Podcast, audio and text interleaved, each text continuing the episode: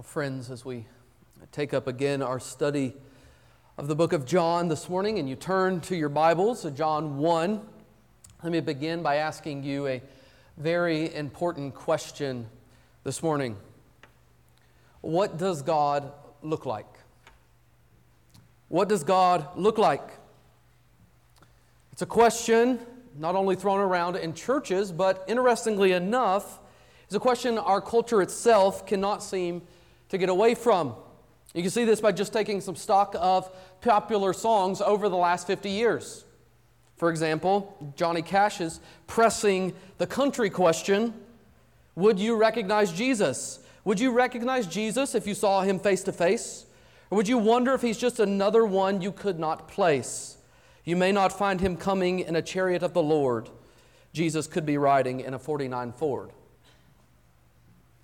Or what of ZZ Top's rock and roll road trip in Jesus Just Left Chicago? He took a jump through Mississippi, muddy water turned to wine, then out to California through the forest and the pines. Ah, oh, take me with you, Jesus. In the 80s, we had Depeche Mode's trying to become your own personal Jesus. And more recently, we heard in 2009 from The Fray in the song You Found Me, where they sang to us that I found God on the corner of First and Amistad where the West was all but one, alone, smoking his last cigarette. I said, Where have you been? And he said, Ask anything. But no one has perhaps captured the question better than Joan Osborne's 90s hit, One of Us. If God had a name, what would it be? And would you call it to his face? If you were faced with him in all his glory, what would you ask if you had just one question. She goes on to cry in the chorus What if God was one of us? Just a slob like one of us, just a stranger on the bus trying to make his way home. So, what if God were one of us? What if he had a face and a name? What would it look like? What would it be? And could you put a face to that name? As we come back to John 1, and really the final few statements of this introduction, we come to one of the simplest and yet complex verses in all of the Bible. Really, every verse from now, verse 14 of John 1, all the way to verse 18 is this way. It's a simple sentence, but complex in what is being said. It's one of the reasons that we've broken up every sermon from here on out to the end of the year is just a study of one singular verse 14, 15, 16, 17, 18. We're at Christmas Day. Because these verses, though they are very short, if we measure them by their words, are very, very long if we measure them by the truths that they hold out. And they all center on this question the question that our culture can't seem to get away from and that we as Christians ought not never grow old of trying to explore. What does God look like?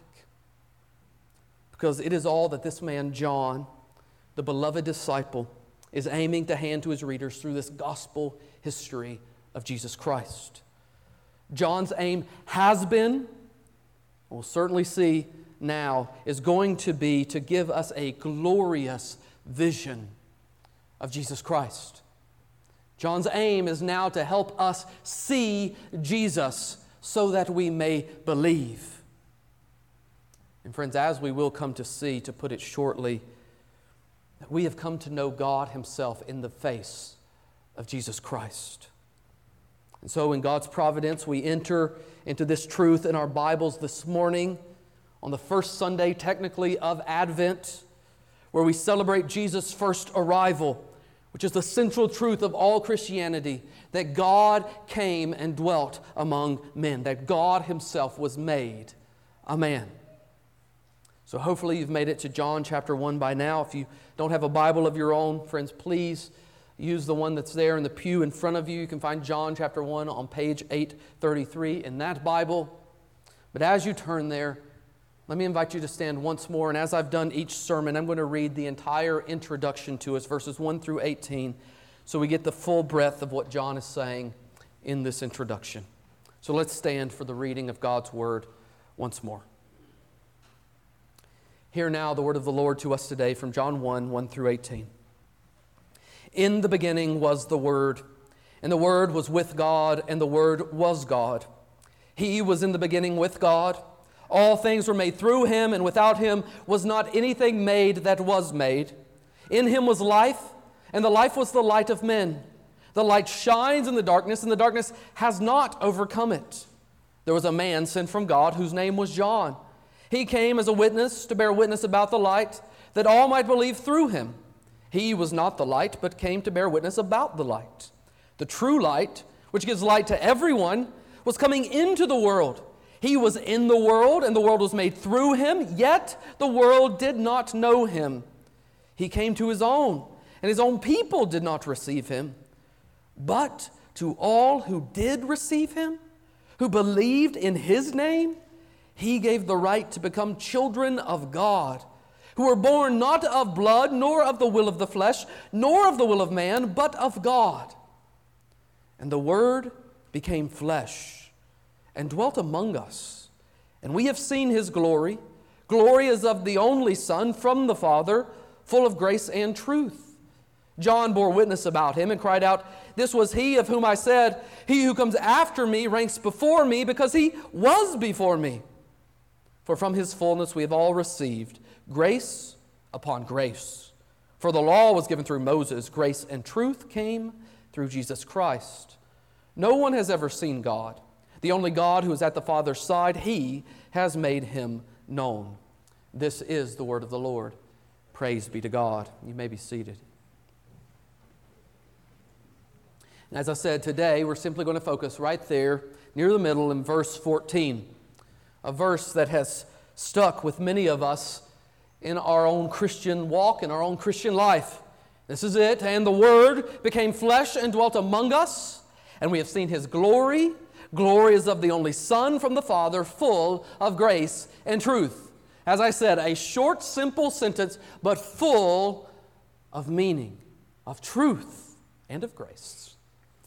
If you look at this short verse, you'll see it breaks up nicely into three shorter phrases that are worth taking up and considering. Each one tells us something about what Jesus does when he steps into human history. So, if you'd like to write these down, here are the three acts that I want us to consider from Jesus this morning. Number one, his act of becoming flesh. Becoming flesh. Number two, his act of displaying glory. Displaying glory. And number three, his act of revealing the Father. So, those three things held out in this one single verse becoming flesh, displaying glory, and revealing the Father. Now, as we consider each of these, my prayer for us, especially as we begin the Advent season, is that we would grow to see Christ in all of his beauty and all of his glory and worship him because of who he is. So let's pray, prayerfully and, and reverently then enter into this text by first considering how Jesus acts in becoming flesh. What is he doing? Look back at the text in John 1. As we come to verse 14, we find there the first time since the very first verse of the book in John's gospel that he uses this title that he gives this person, the Word.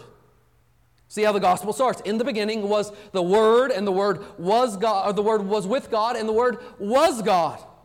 Now, last month we took up that verse. We took an entire sermon and just looked at the three parts of that verse and rolled it around in our heads as we tried to understand what is John saying about this word, this logos of God.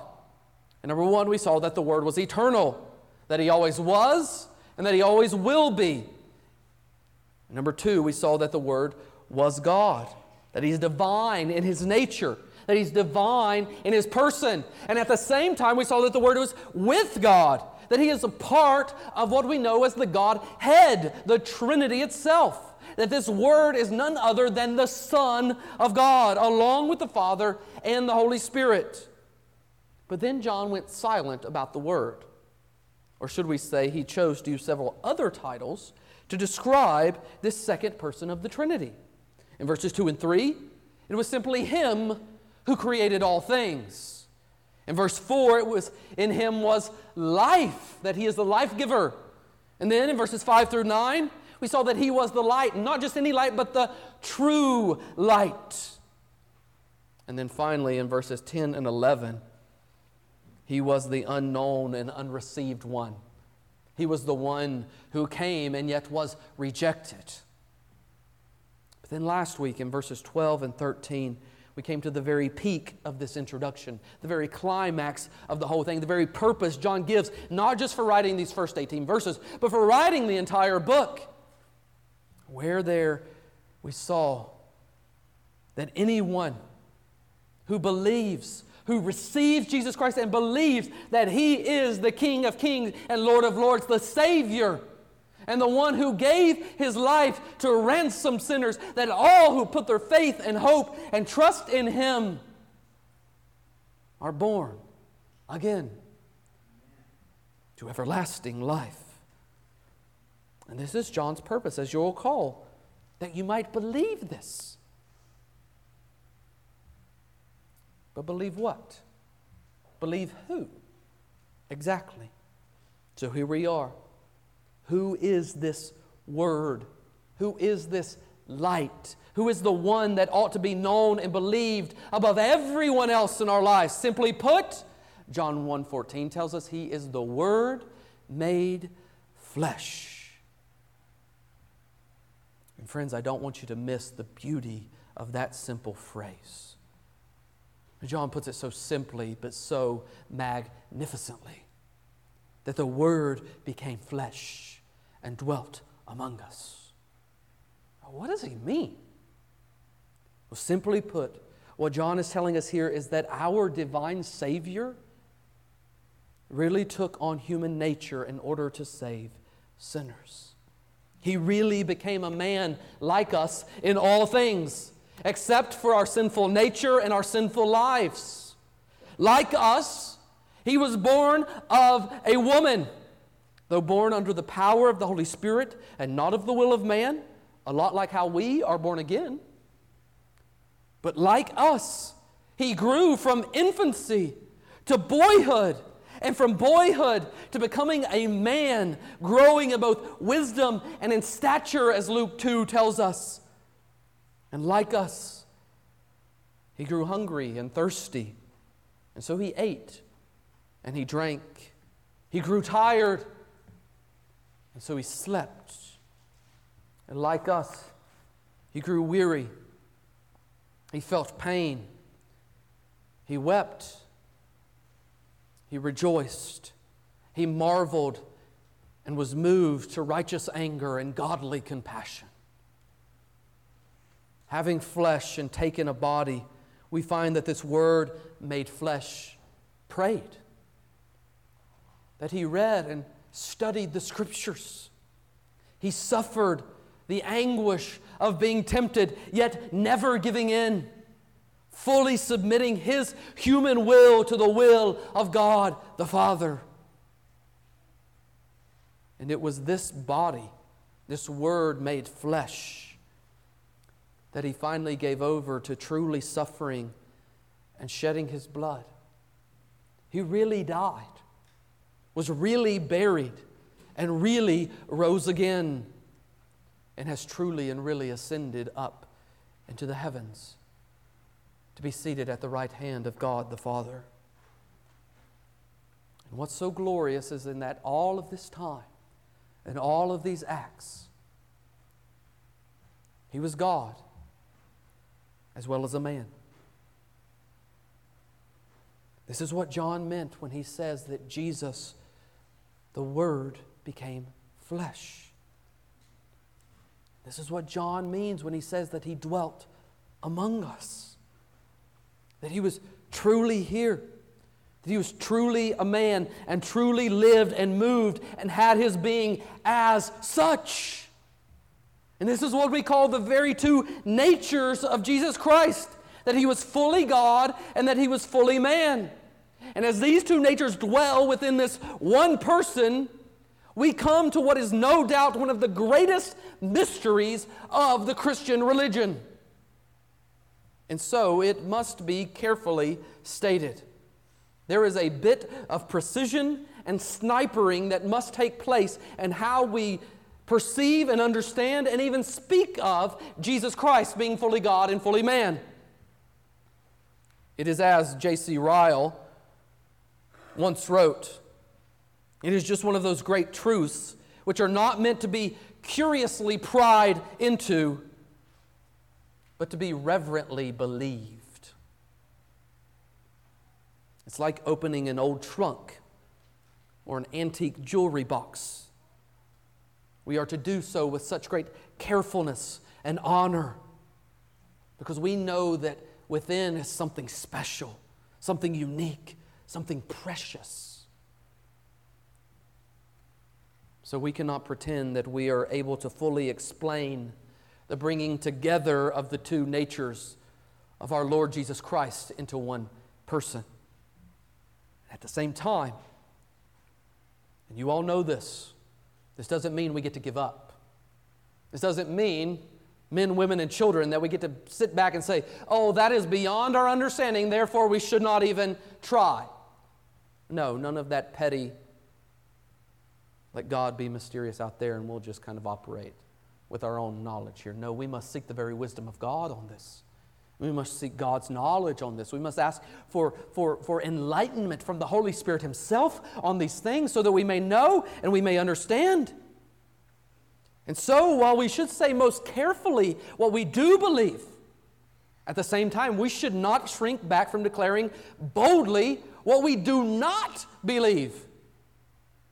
If for no other reason, for the sake of those who like to attach themselves to Christianity and yet believe error and heresy about who Jesus Christ is. So stick with me here, because I want to be clear. If I say something that comes across confusing right now or piques your interest, I'll be at the back afterwards. Come find me. We can talk about it more, or I can point you in the direction of some good resources. So, number one, we must never forget that though our Lord was God and man at the same time, his godness, his divine nature, and his human nature, his manness, were never mixed or confused. One nature did not swallow up the other. He did not suddenly become more man or more God at any one point. He held them in complete unison together all at once. Much how we've looked at in studying the attributes of God, we have emphasized over and over the simplicity of God, that God is at one time love and justice and mercy and patience and faithfulness and His omniscience and omnipresence, that He holds all of them in tension at one time. He is fully those things. The same could be said of Jesus Christ, that He is fully God and fully man all at once. And so the two natures of Jesus remained perfect and distinct. The godness of Christ was never for a moment laid aside, although it was veiled. The manhood of Christ during his lifetime was never for a moment different than our own. Though, because of his fellowship with the Father and the Holy Spirit, he was greatly dignified. He was the greatest man. Though perfect God, Christ has always been perfect man from the first moment of his conception and incarnation. This means that he who has gone into heaven is sitting at the Father's right hand to intercede for sinners as a man as well as God. Though perfect man, Christ never ceased to be perfect God. And so, we believe that he that suffered on the cross, who was made sin for us, as 2 Corinthians 5:20 says, was God manifest in the flesh. The blood with which the church was purchased is called in Acts 20 28 the blood of God Himself. Though He became flesh in the fullest sense, when He was born of the Virgin Mary, He never at any period ceased to be the eternal Word. And so, we hold firmly to these truths. And to say that at any instance of his earthly ministry he was not fully and entirely God is nothing less than heresy. It is to step outside of Christianity. Now, some of you may hear that and think that is high theology. That is brain busting theology. There is no way that we could ever comprehend or understanding what is going on here. And to you, I would say, go back 100 or 200 years and read some of the children's catechisms and the questions that they were asked to learn and memorize. Some of you may hear that and say, Well, Pastor, now we're wading into the weeds. We're getting into matters deeper than we ought to on a Sunday morning. But, friends, especially parents, these are the truths that we ought to be laboring to teach our five year olds, our six year olds, our seven year olds. These are the truths that we ought to be discussing with our adolescents. These are the truths that we must return to in seasons of plenty and seasons of sorrow. These are the truths that we must renew and relearn as we become senior adults. The Word made flesh must be the one that we seek to understand more and more and more as each day passes. Because each day that passes is a day closer to standing face to face with Him. Why? Why must we labor to understand such deep things? Why should we labor to disciple others in learning such deep things? Because while these truths may seem heady and pointless and wearisome and, and hair splitting to some of you, it is precisely the neglect of such things that ruins many souls. So let me just give you two points of application here in this first point. First, the reality that, that this man, Jesus Christ, is both the eternal divine Word and the flesh and bone of Jesus of Nazareth makes him of infinite value and worth. Being fully God and fully man qualifies him. It makes him worthy to be the very mediator that we, as broken and stubborn and wretched sinners, truly need. Friends, do you realize this? Christian, do you realize this? That as Christians, our mediator is one who can sympathize with us because he is very man. And yet, at the same time, he is the one who can go to the Father for us on equal playing field, on an equal term, because he is very God. Second, though, it makes all that he does and his dwelling here on earth of infinite value and worth. So, not just that his person, that who he is is of infinite value and worth, but what he does. So, consider because he is fully God and fully man, it gives infinite value to his righteousness that is now given to believers. Here's your big word for the day. This is what we call imputed righteousness that it's given to us, that is put upon us, that is laid over us. It is the righteousness of the one who is God and man, the righteousness that Jesus himself achieved in his perfect life that has endless value and endless worth and is now handed, literally handed to each and every believer. So that if you are a Christian, if you have believed in the name of Jesus Christ, when the Father looks at you, he sees not a righteousness that you have earned or that you have deserved or that you have merited, but that which the Word achieved in becoming flesh. Do you see that? That the Son the Word had to become flesh to achieve what you could not, so that He could give it to you, so that you could be what you could never be on your own.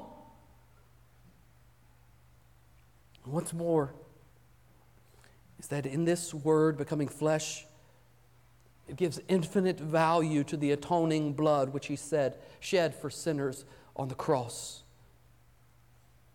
When Jesus dies, it is the blood of one who was God as well as man. It's that same union that gives infinite value to his resurrection.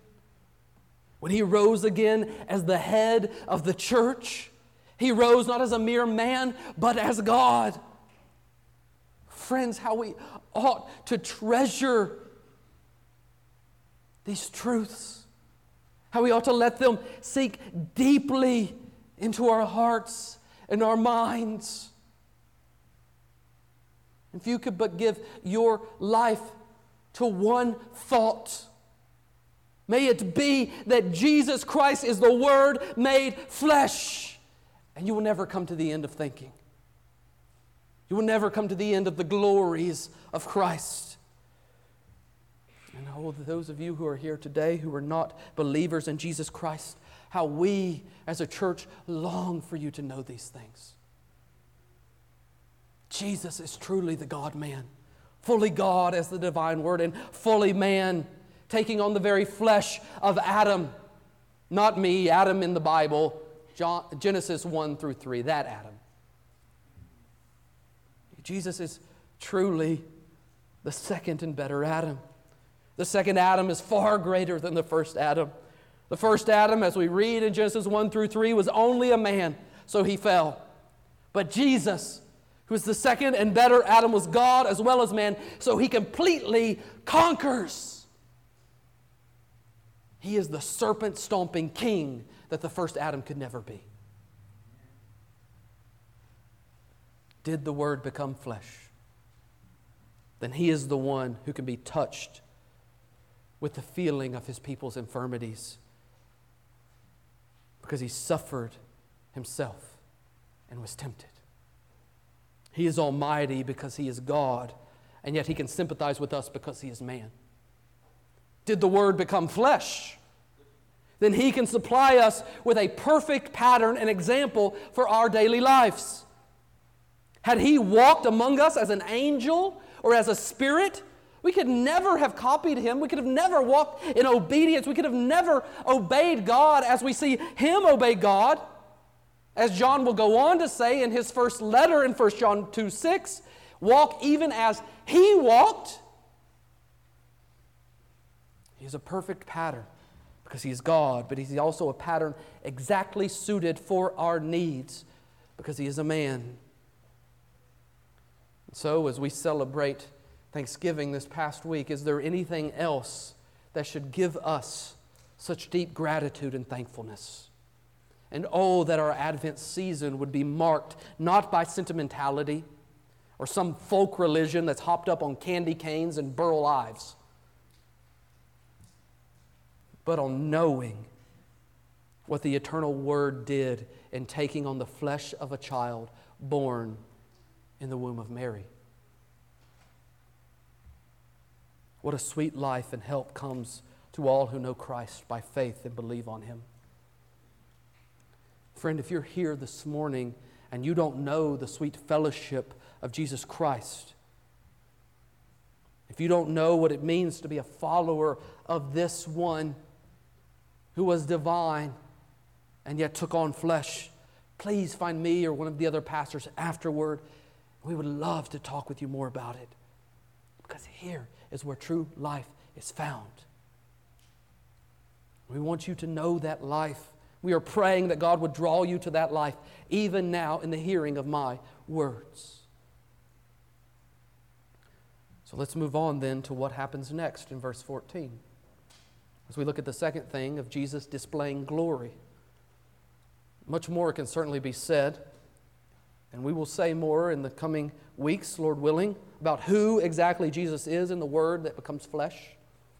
But John does not overlinger here.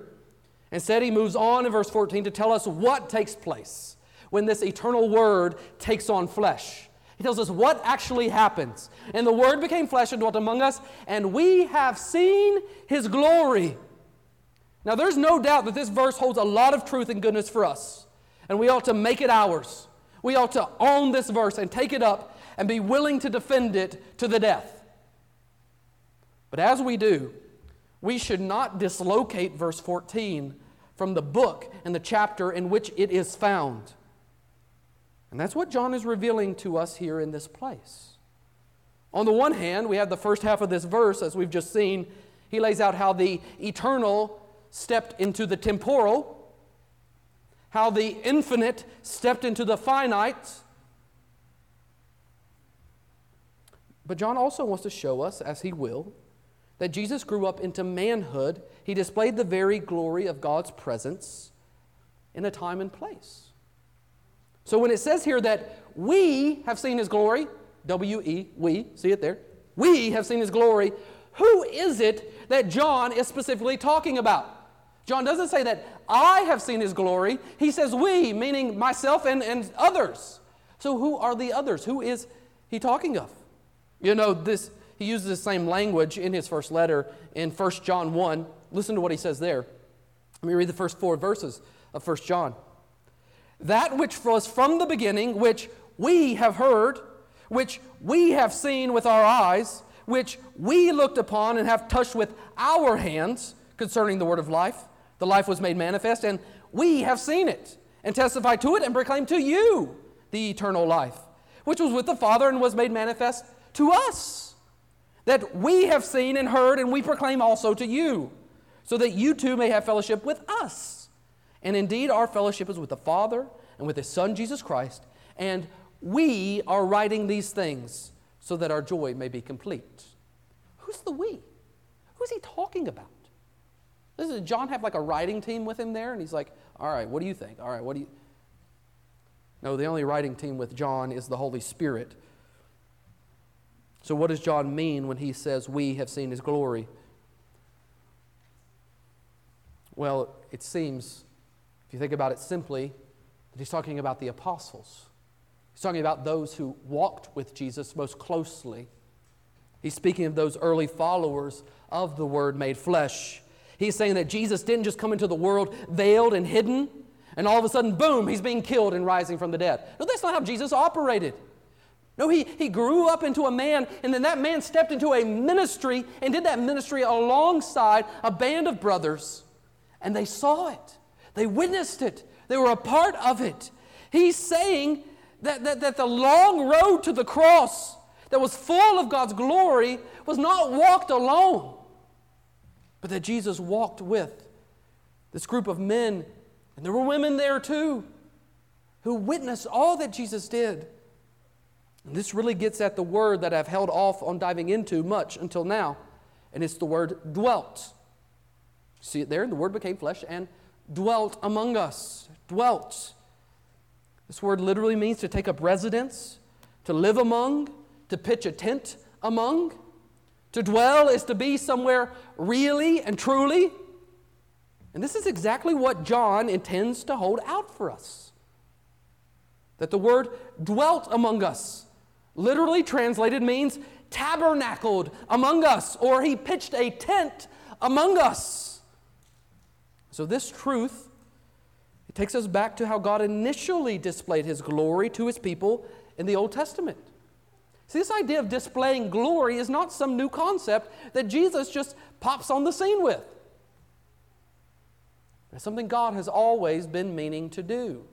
It's always something that He has been aiming to do. It's, all, it's always his, his work in creation to display His glory. We studied this earlier in the year in thinking about the Old Testament. That is where God moved in and lived with his people. That the tent of meeting, which it is called, was this place where, where God's dwelling was. And this is why it is called the tent of meeting. It is how God revealed his glory to mankind. His perfect plan that was spoiled by the sins of the people was that he would dwell among them and his glory would go out and not just stop with Israel, but would go to the nations calling them to come to him. This is why it's called the tent of meeting. And so the book of Exodus ends, which we had read for us earlier. Then the cloud covered the tent of meeting, and the glory of the Lord filled the tabernacle. And Moses was not able to enter the tent of meeting because the cloud settled on it, and the glory of the Lord filled the tabernacle.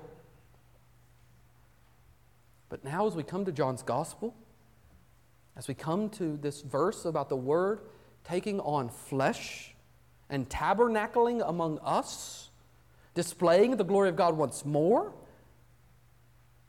we find that that Old Testament tabernacle has no true meaning apart from Jesus Christ. That apart from the Word becoming flesh, the tabernacle does not find its true and full meaning. The tabernacle, as we come to find, its whole purpose in the wilderness was to point people forward to the true tabernacle who was to come, the Son of God. And so, as Paul tells us in Colossians 2 9, for in him, in him, the fullness of God was pleased to dwell. It's tabernacle language. And so, if we ask the question, how did John and the other apostles see the glory of Christ? A good place to start is by considering how Jesus, this Word made flesh, is the true dwelling place of God among man. Jesus is the true tabernacle. So, the tabernacle was for use in the wilderness. Matthew 4 1 tells us that Jesus was led up by the Spirit into the wilderness. The tabernacle was outwardly humble and it was unattractive. And so Isaiah 53 2 tells us he who was state who had stately form, no stately form or majesty, that we should look upon him, nor appearance that we should be attracted to him. And yet we find that the tabernacle was where God met with men. And so John 14, 6 will tell us, I, Jesus says, am the way, the truth, the life, and no one comes to the Father except through me. And so the tabernacle was the very center of Israel's camp, a gathering place for God's people. And so Jesus says in John 12 32, and if I, if I be lifted up from the earth, will draw all men to myself. We find in the tabernacle the place where the sacrifices for the sins of God's people were made.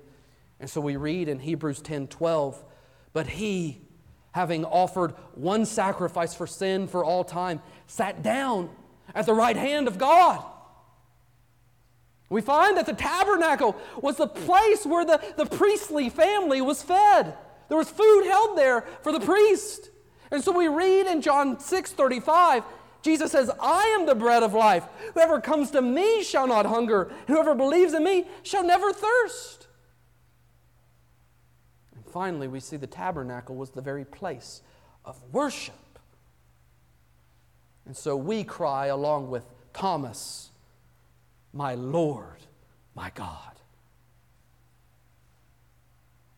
We do not understand the teaching of the Old Testament in all of its fullness unless we read it through Jesus Christ, through his incarnation, his life, and his death, and his resurrection.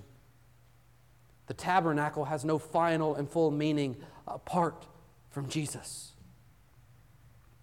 Or to say it another way, we do not know the glory of God among us unless we have beheld the very face of Jesus Christ. See, thousands of years before Jesus, God purposed that there would be this tent so that in that day, Jesus may come and be that tent who dwelt among his people but he also did it as a shadow of the day where he would come again. And, friends, the good news is that when he comes again, he won't come as an unattractive tent in the wilderness.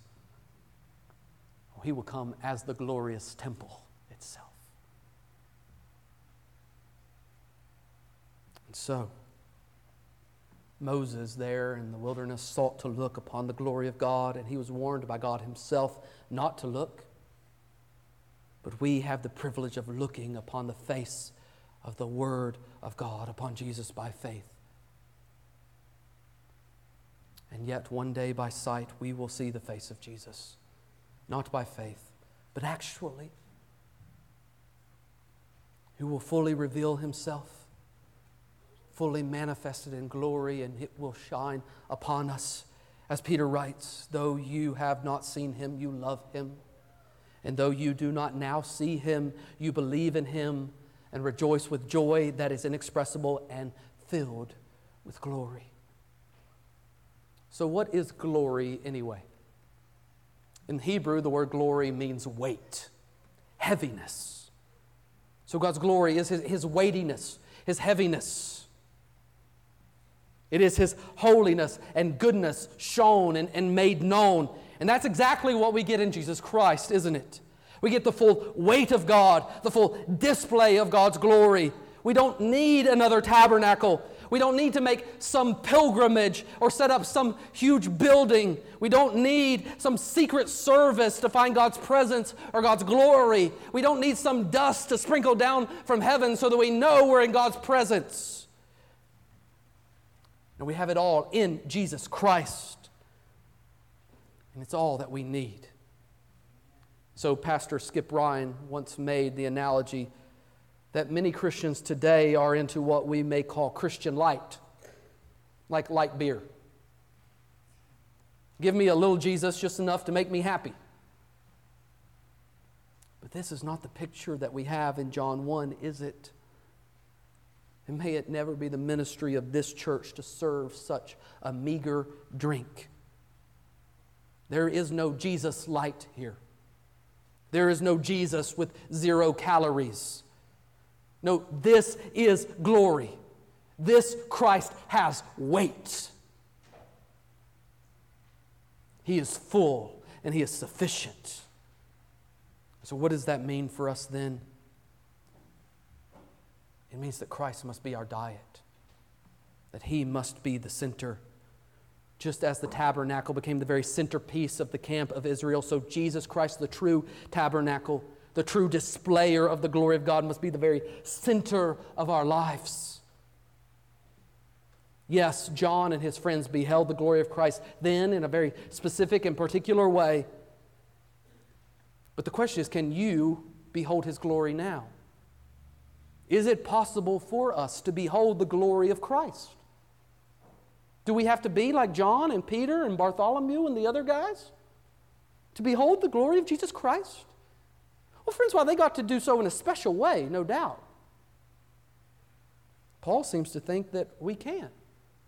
In 2 Corinthians 3:18, he says, "And we all with unveiled face, beholding the glory of the Lord, now from one degree of glory to another, for this comes from the Lord who is the Spirit." And he says earlier back in 1 Corinthians 13, 12, "For now we see in a mirror dimly, but then face to face. Now I know in part, then I shall know fully, even as I have been fully known. So, what is held out for us in seeing the glory of Jesus Christ, even dimly in these days?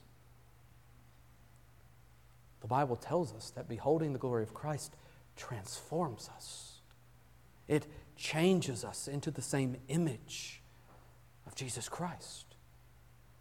And so, friends, this is the key to transformation. This is the key to change. Jesus himself, the Word made flesh, is the very key to godliness.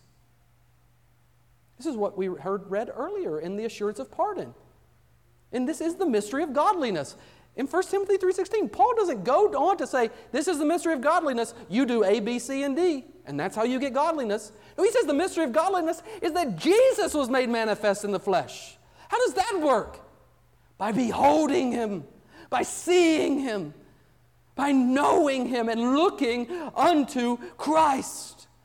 We are transformed. Children, this is how you grow up into maturity. Adults, here is the answer for all of your woes and troubles that God thunders into the lives of his people in flesh and bone. And says that when we behold in Jesus the glory of God, full of grace and truth, we will be changed. No self help book, no some crackpot psychologist, no pills in your medicine cabinet. We are thankful for God's grace in those things. And I said it a few weeks ago. We are thankful for God's grace. His common grace in medicine and doctors. But here is the key to true transformation. Here is the key. Here is the true light. Brings us to the final thing I want us to think about this morning, and that is how Jesus reveals the Father. Brings us to the final couple of phrases there in the verse. Now, I've purposefully, purposefully not devoted a lot of time here this morning to these last two phrases because there are some bigger truths here that I want to dive more deeply into as we begin working our way through the book. Specifically, as it relates to this idea of Jesus being the only begotten Son of God, which we'll consider more in John 3:16. See this idea of Jesus, the Son's relationship with the Father. And this is really a theme that we'll actually see run throughout the entire book of how Jesus relates to the Father. So I'm not going to spend a lot of time thinking about that this morning. But before we do conclude, let's at least look at that final piece of John 1:14. The word became flesh and dwelt among us.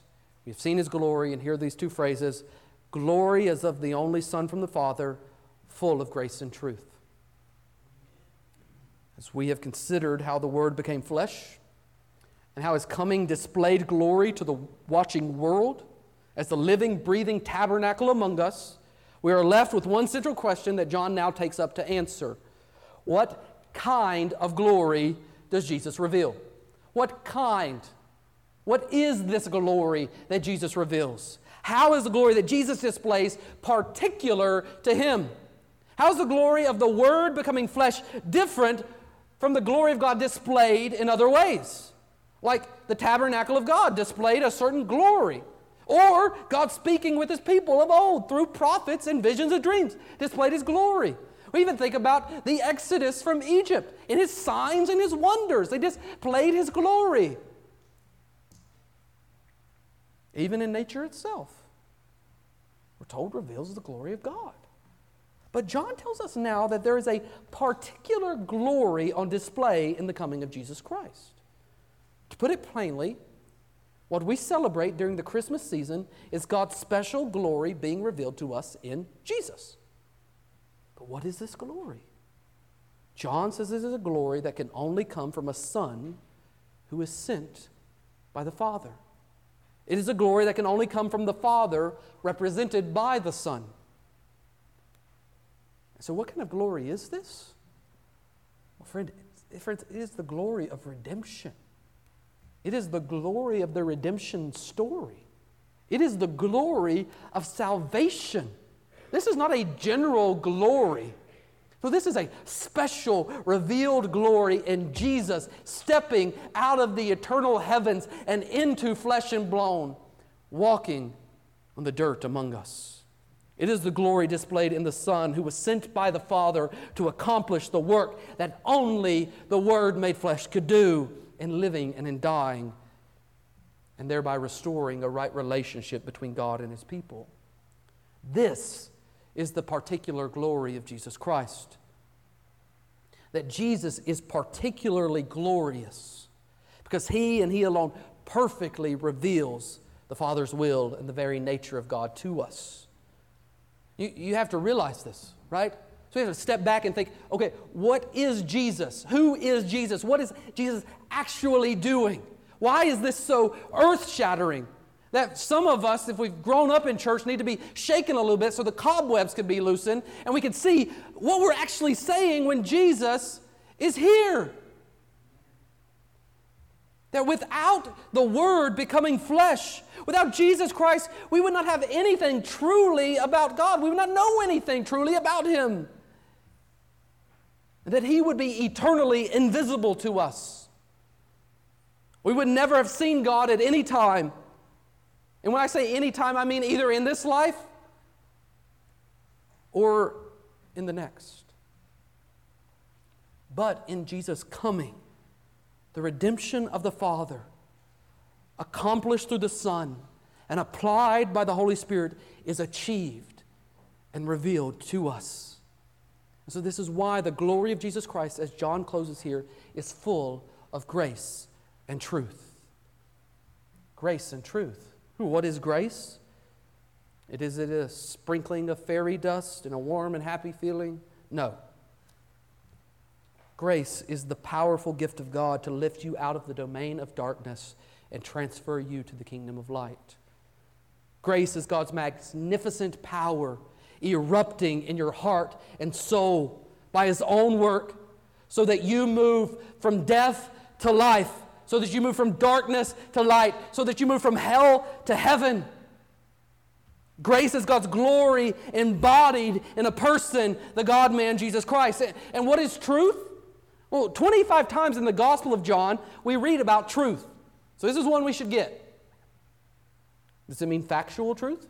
Yes. Does it mean objective truth? Yes. But it means so much more than that.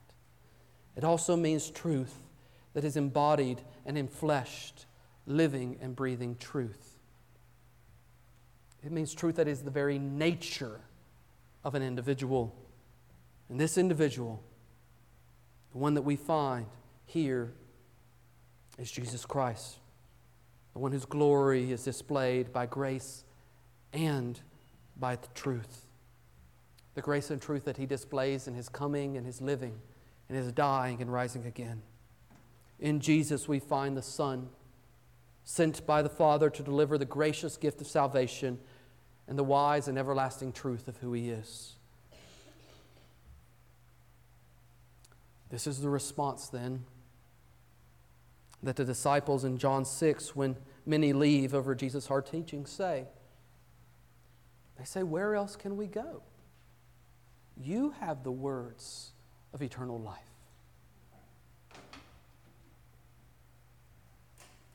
And so, what does God look like? How will we know Him when we see Him? We know the face of God in the glory of Jesus Christ. We see God by beholding the mystery of the Word made flesh. Friends, this is the only way to salvation. This is the only way to holiness. And this is the only way to eternal life. This is the only way that we will ever see the kingdom of God pour forth among us in our own days. Do you want to know God? Do you want to spend eternity in his presence? Then hear the call of John 1:14. Come and see the word made flesh. Behold the glory of Jesus Christ. As John Owen once wrote, by beholding the glory of Christ, we shall be fit and ready for heaven. And so, my question for you as we close today is how are you being outfitted to see Jesus face to face someday? How are you equipping your children to stand before the face of Christ? Are your neighbors and coworkers ready? What of those that have neither known the name nor heard of his grace and truth around the world? Friends, John 1:14 displays for us the glory of the word made flesh.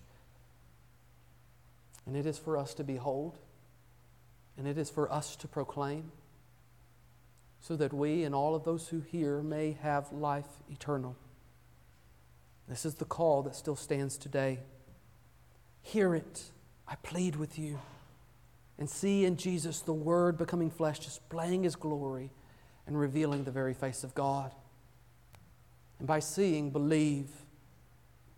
And by believing, be made fit and ready for the glories of everlasting life. Let me pray. Oh God, that we may see and know your glory in the face of Jesus Christ.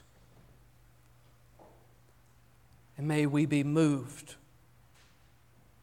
to repentance and faith not just for those who are here who do not know you, but for those who have known you long and yet may be dry and weary. Oh God, may we all see the beauty and glory of Jesus Christ and be drawn to worshiping Him, not just with the words of our lips, but the very thoughts and meditations of our hearts and minds. May we give ourselves wholly to His service in our families, in our workplaces. May we lift Him up to those who do not know, both near and far, so that we may one day join with the church, saints of old, and those who have yet to come and worship our head, who is forever the Word made flesh. It is in Jesus' name that we pray.